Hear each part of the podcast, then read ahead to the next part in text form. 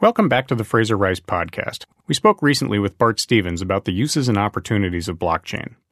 Blockchain's main benefit thus far has been to add integrity in peer to peer transfers of digital information and, more specifically, value. That has led to the development of cryptocurrencies, which have exploded in popularity in recent years and most acutely in the last year.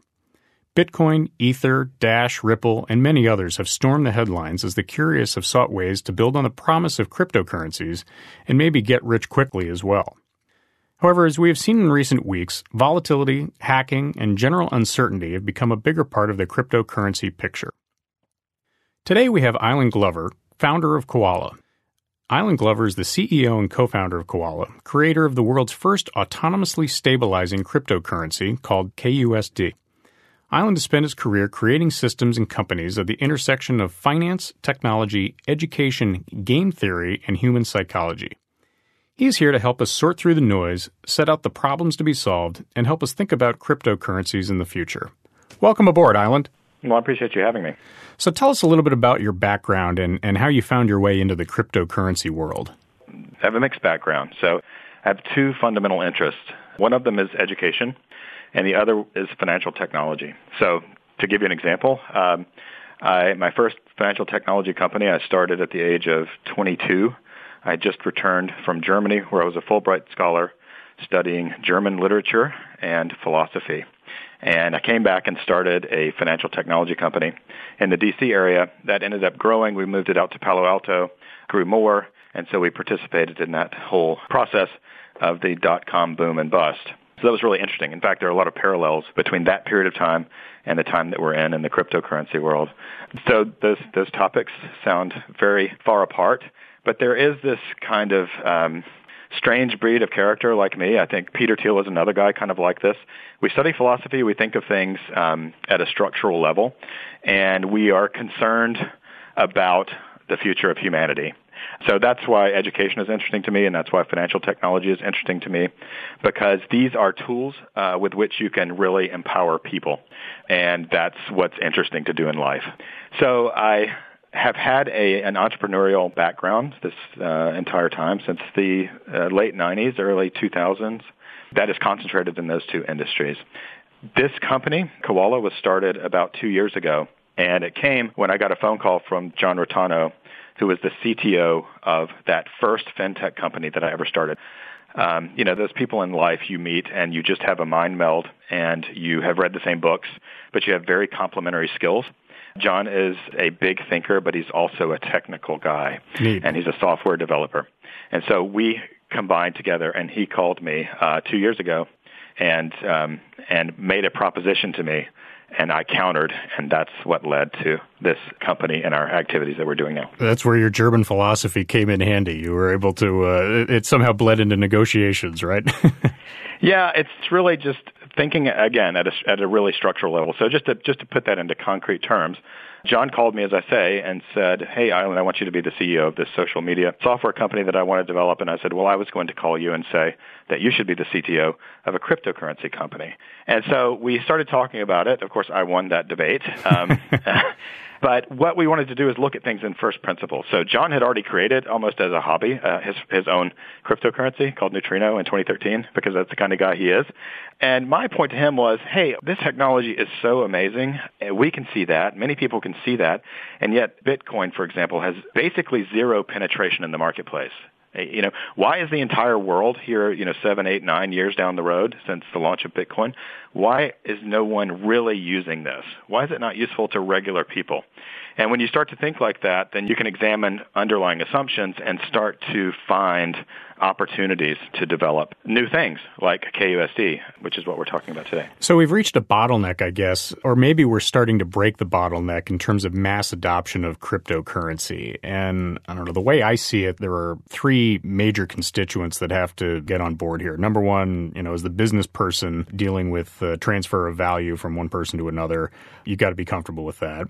The casual cryptocurrency investor, the person who's speculating on the currency, has to be comfortable with everything from investing to being able to get their money out to understanding the inputs that drive value pluses and minuses. And then finally, the consumer, they have to be comfortable and happy with the experience of paying with cryptocurrency in order to get goods like, you know, a cup of coffee or a pizza or something like that. And for the way I understand it, Bitcoin has not quite figured it out on any of those three methods. And as you have the rise of Ripple and Ethereum and other ICOs, they're not quite solving the problems too. From the business person perspective, what do they need to be worried about in dealing with a cryptocurrency? Well, I think that your point is really good, and that is you, you separated these three broad categories of classes. You know, you said you've got your traders who are active in the marketplaces, trading cryptocurrencies one for the other, speculating, and so on. You have businesses and you have consumers. And all three of those groups have a very easy to understand problem, and that is that each one of those needs a really important tool. They need a stable store of value for their money, you know, for some period of time. So, for example, it's really hard to run a business. Let's say you have an online store and you want to accept Bitcoin, but let's say you do, you know, have a $5,000 day. You know, you can't really operate well if you are storing that uh, revenue in Bitcoin and you wake up the next day and it's worth 40% less. You know, employees are not going to get paid, uh, suppliers, and you may not last very long. And consumers, of course, need to be able to count on to know that tomorrow this currency that they're using is going to be worth roughly the same thing as it was yesterday. Traders also need a place to park funds. They need a trading pair that's in a more stable currency. So just to give you a real world example, the Friday before last, John Rotano and I were on the phone and I said, gosh, I think we ought to liquidate one or two million dollars in Ether, which is a not really a rival to Bitcoin, but an altcoin that's very, very successful that many of your listeners are probably familiar with.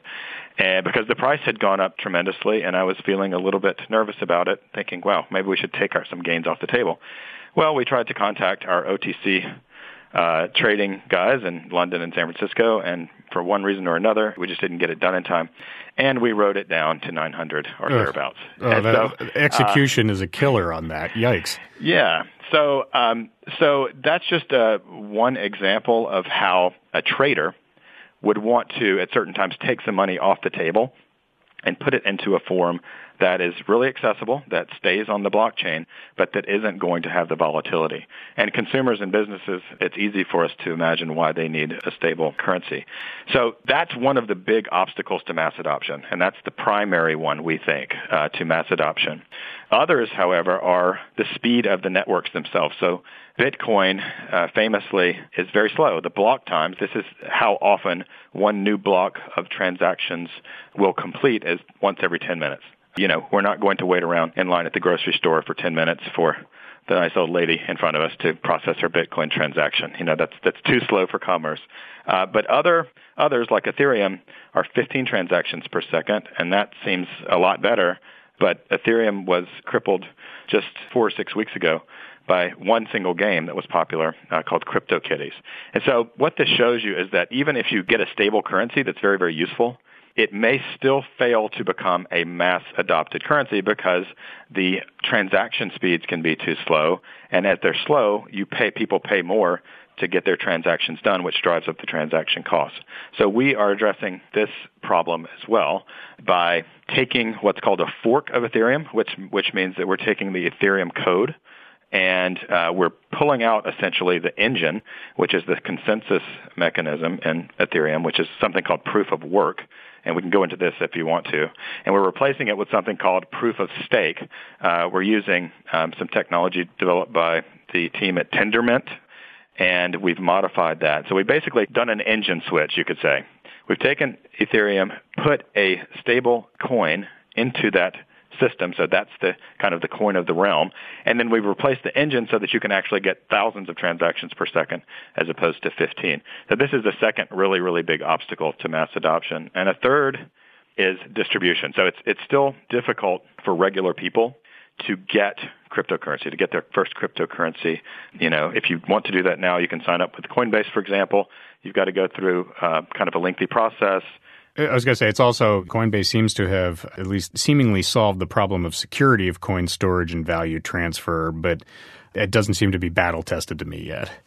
Yeah, I mean, it's, you know, if you have uh, a lot of crypto, you look around for secure places to store it. And so I think, yeah, I think that, that Coinbase is probably chosen more often than some other places because we're operating under this constant threat of hacking, right? So anytime that you turn custody of your crypto assets over to someone else, they can be stolen. They can also be stolen from you, of course, if someone gets your private key. But this is dangerous. Just this week, there was an exchange in Japan you may have read about that was hacked to the tune of I think it was 530 million. Right. So so security is is big, but that's uh, that's getting better. And now there are these remaining obstacles to mass adoption. So I think for a business person today, you know, I think a lot of my friends, even um, who are entrepreneurs, in in all kinds of industries, whether it be healthcare or even financial services and so on, or retail, they're looking around going, hey, I hear about this all the time. When is it going to actually make a difference to my business, or what are the opportunities for me to um, to move into the realm of cryptocurrency? How is that going to translate into into real world um, results for me and and my customers? And, and I think that is what 2018 is going to be about.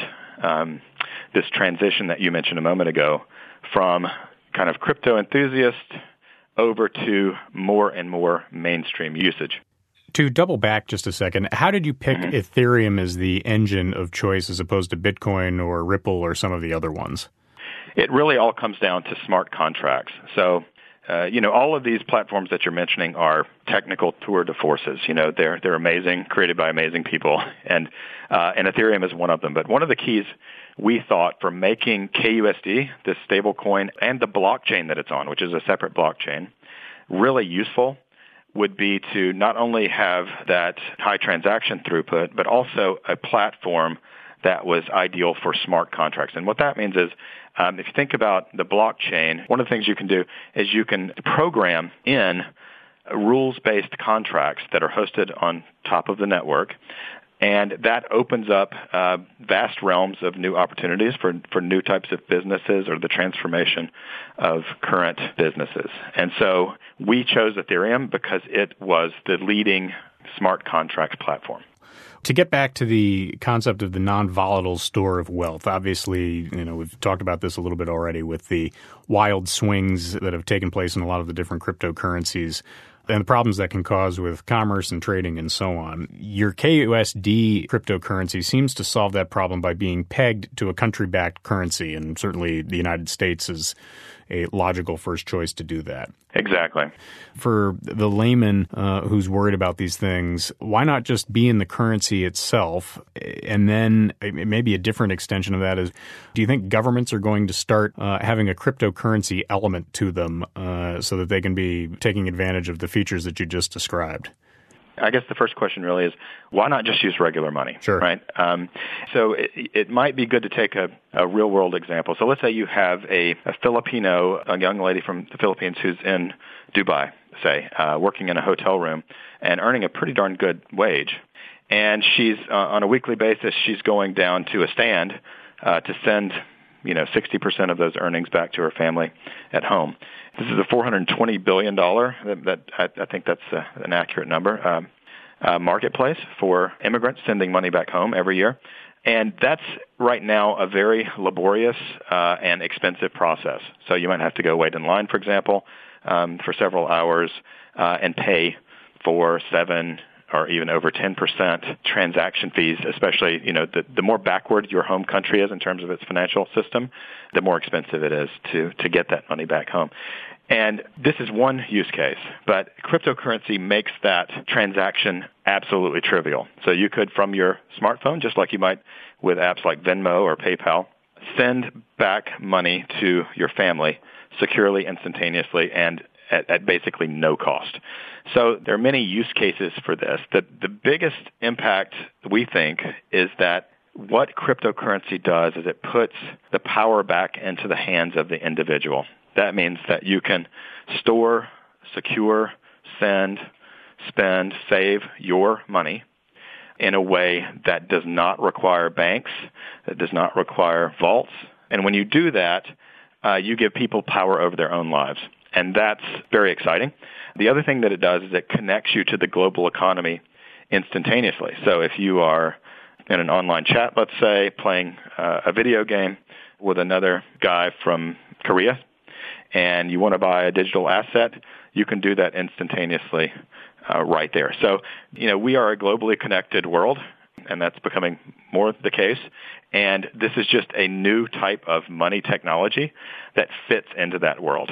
To me, I mean, I work at a bank, and if I were to transfer money to someone overseas, there are at least five intermediaries in between, each either taking a fee or otherwise putting some sort of process on it. And so, everything you describe about the instantaneous transfer of value to me it's, it's like an earthquake waiting to happen. The other component that really is interesting to me is you know a lot of the current businesses that are out there and I've made fun of Western Union in a previous podcast for the same type of thing. If I'm that business I'm looking around for that cryptocurrency or batch of cryptocurrencies to save my business model.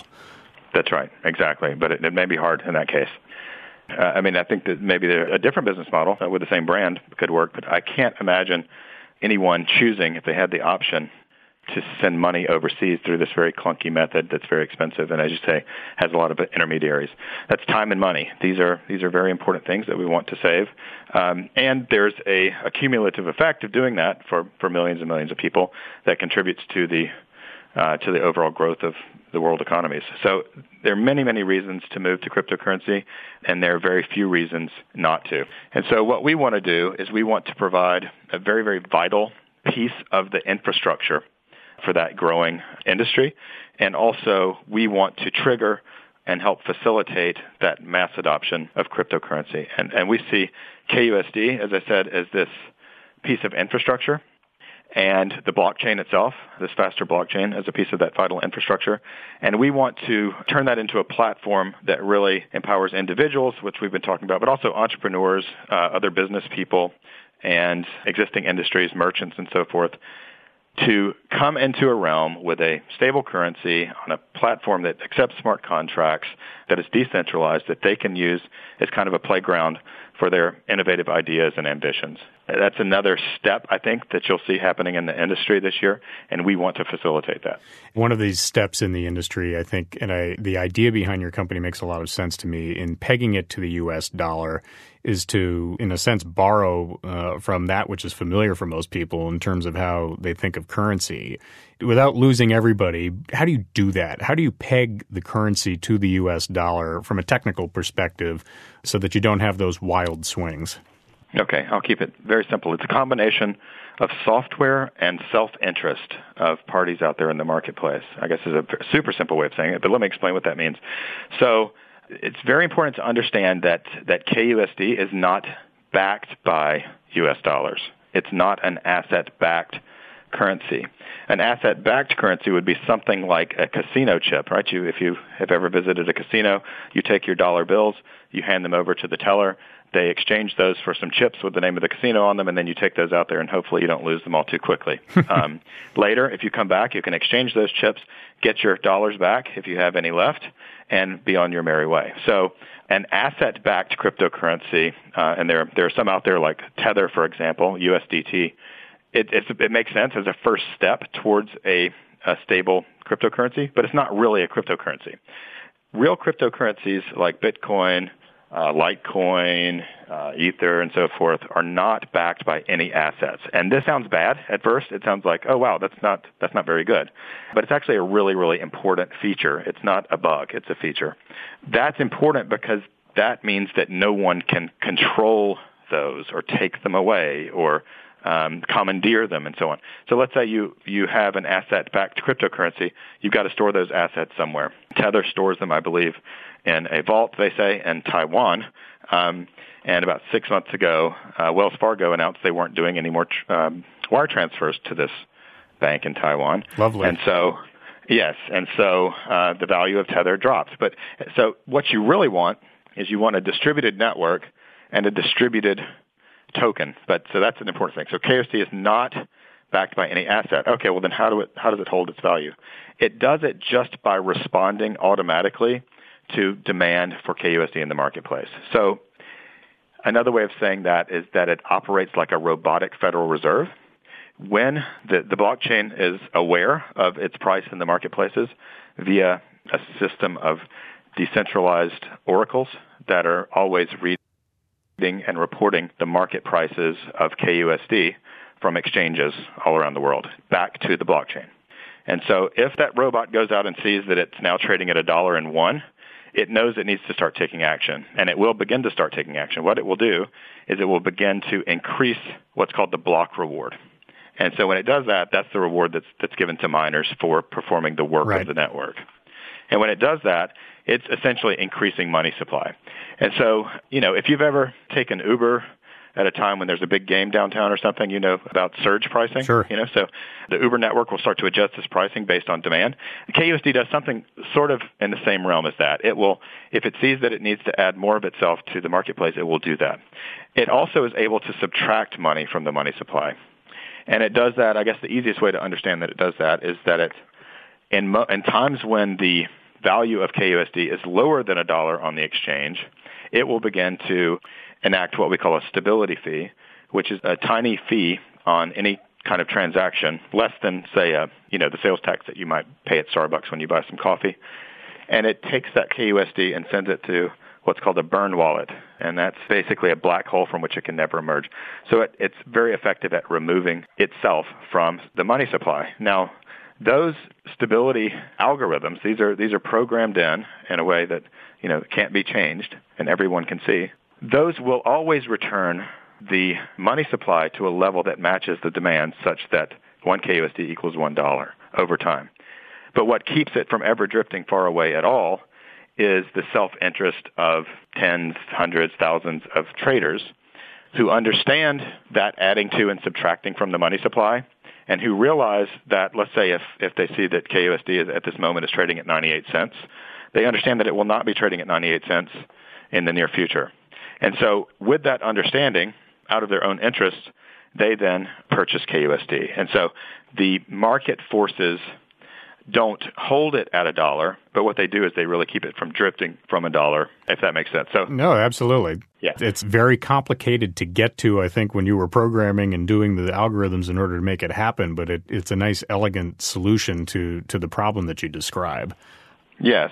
So we're talking about on the token side of the U.S. dollar. What happens if the U.S. dollar itself goes haywire? The token will follow. It will follow exactly the U.S. dollar. You know, um, again, over time, following these stability mechanisms, it will adjust itself to one U.S. dollar. And at that point, the huge problem is for the trader who is trying to, you know, maybe do an arbitrage off of one currency or another. But if you're executing correctly and you're pegging it to the dollar, you've, you've in a sense taken one one problem off their plate. That's right. So we plan on rolling out many different what we call K coins, these these assets that are designed to track different fiat currencies, and they work the same way.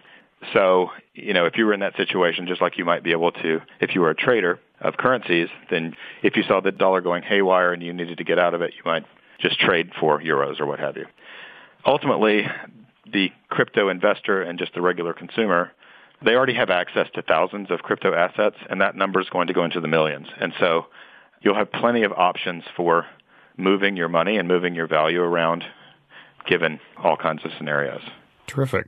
So, it, one follow up question, I guess, to the miner discussion that we had. H- how do you get miners to adopt slash get interested in KUSD and you know continue to create a robust system? And uh, how do you keep them happy? I guess. Yes. So um, this is a really important question. So we use something called a proof of stake consensus protocol. That's very different from Bitcoin, which is proof of work. So you may have read about Bitcoin. It says, you know, and people saying, well, gosh, if you want to mine now, you have to have, um, you know, you need to have access to lots of computing power and lots of elect- cheap electricity if you want to even have a chance of getting one Bitcoin. And that's true because those, um, all of those nodes in the network are competing with each other not to actually store the information of the network or to perform the basic functions of the network, but they're competing in, in kind of an arbitrarily difficult way that is there as a security measure and as a way to regulate the mining of the network. So in the Bitcoin world, that Bitcoin itself, that's, the, that's what you're after, right? And so you're going to spend and invest money in computers and in electricity to try to vie for those Bitcoins that are being granted every so often.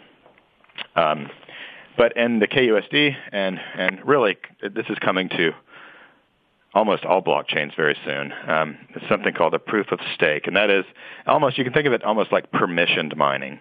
You know, so you have a um, on the KUSD blockchain, in order to to reap block rewards, you have to possess uh, at least one mining token. We call that MUSD.